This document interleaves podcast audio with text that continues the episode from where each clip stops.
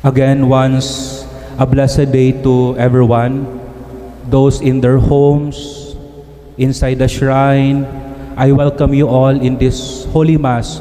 We are po pala located in the Diocesan Shrine of Jesus the Divine Word. At ito pong simbahan na ito ay inside to, in a seminary compound called Christ the King Seminary. And just for you to know, we are located in Quezon City, Philippines. Gusto ko pong simulan ang ating pagninilay sa isang showbiz balita. But for data privacy, walang name dropping.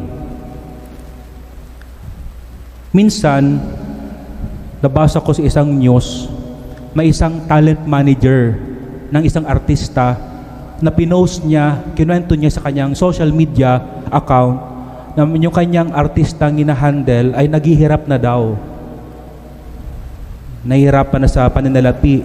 Sabi nga pa, nangungutang daw sa kanya. Tapos, di pa nga nakakabayad, mangungutang ulit.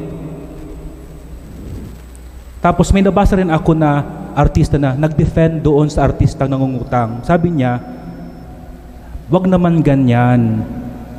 Hindi naman kailangan na malaman ng buong mundo. Di ba tama naman Di ba kailangan malaman ng buong mundo kung ano pinagdadaanan mo. Sabi niya, lahat naman tayo meron pinagdadaanan. Sabi niya, konting pasensya at respeto sa isa't isa. You know, that struck me. The word may pinagdadaanan. Doon ako napukaw sa kamalayan na oo nga, many of us fighting our own battles these days balancing work and family life, balancing how to survive. Yung mga pangonsumo mo araw-araw, pambili ng suka, asin, pambay ng kuryente, tubig, pagkain, load, pati wifi, sumali pa. Sumali pa yung COVID, yung pagkakasakit. Kaya nga with all this pinagdadaanan, it's good to ask, how are you doing these days? What are you going through right now? Are things still manageable? Are you able to keep things in order? This will lead me again to the next questions. What is keeping you, what keeps you running these days? What keeps you moving? What keeps you to decide to push yourself and to pull yourself? Ano pinakaiba ng push at pull? Push meaning, what is po motivating you, driving you to move forward? Ang pull naman, di ba ang pull ay, pag sabing pull, what do you tell yourself when you are down so that you can rise from the challenge? What do you tell yourself? How do you explain yourself when you are filled with anger, when you are down, and, or when you found yourself crying because of, because of pain? What keeps you to decide to go on? What keeps you to dream, to hope, to continue to believe and hang on? Indeed, sabi ni Jesus, will these things not shake you? Kasi those questions are what you call earth-shaking. Minsan, narinig ko po sa isang tao telling me, Father, nauubos na po ako. Nauubos.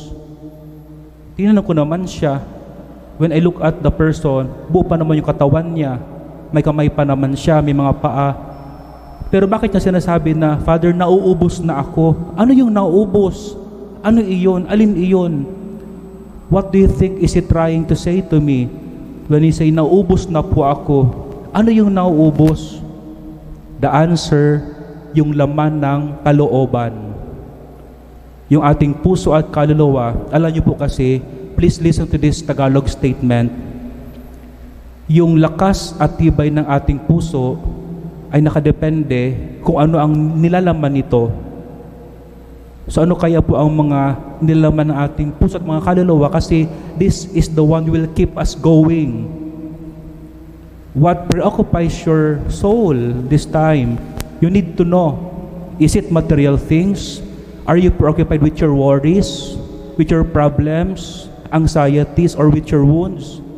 If this is the case, you will not last. Kasi sabi ni Jesus, those who cling to the flesh, it's useless. Cling to the Spirit. Lamanan ninyo ang puso at kaluluwa nyo ng banal na Spirito that will make you last longer. That's the point of the gospel. First, it's the Spirit of God who gives life.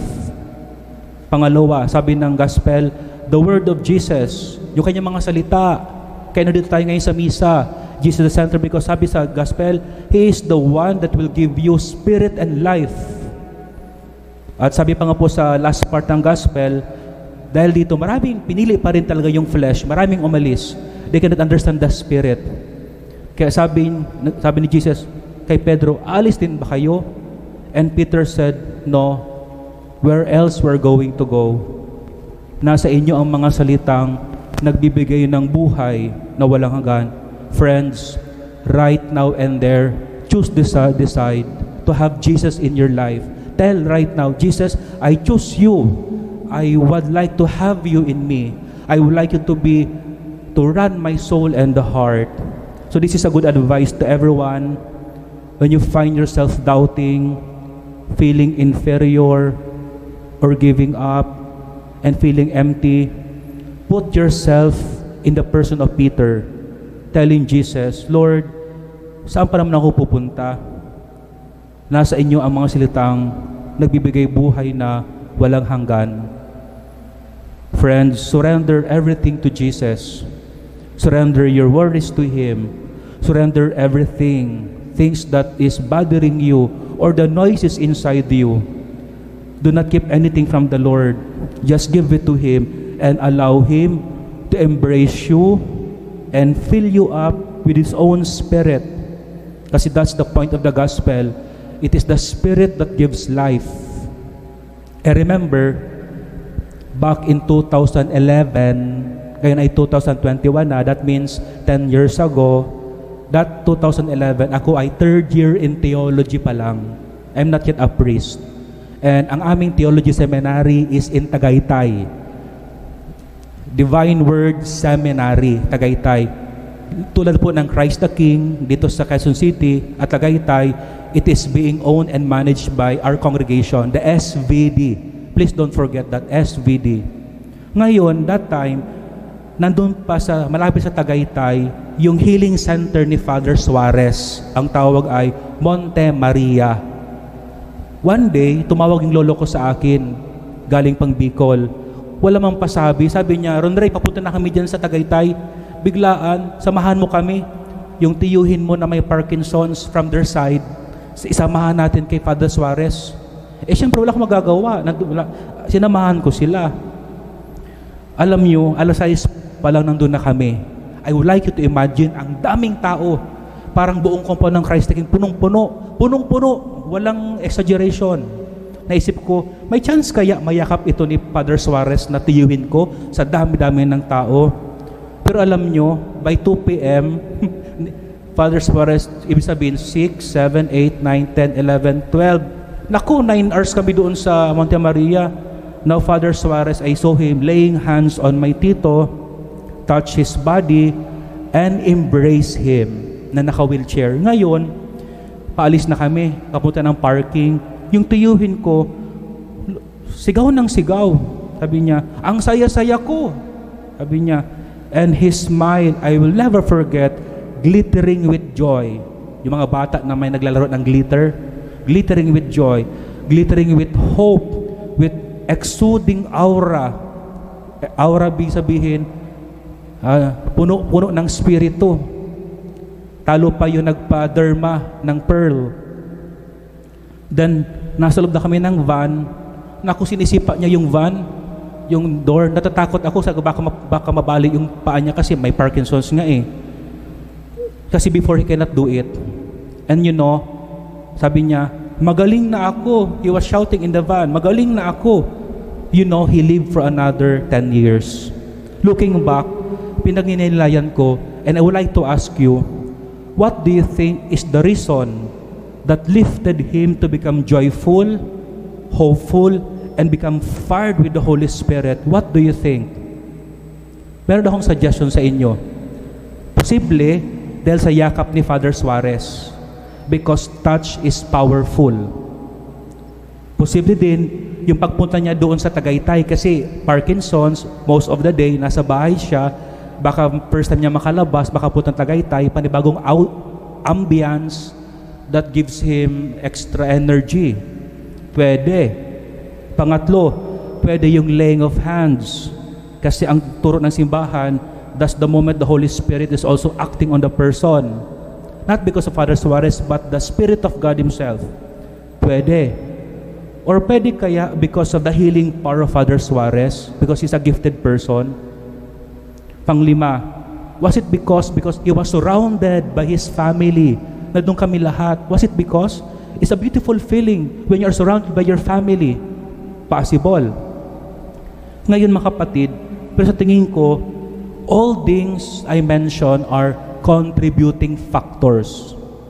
Pero the most possible answer is because Jesus was present in all things.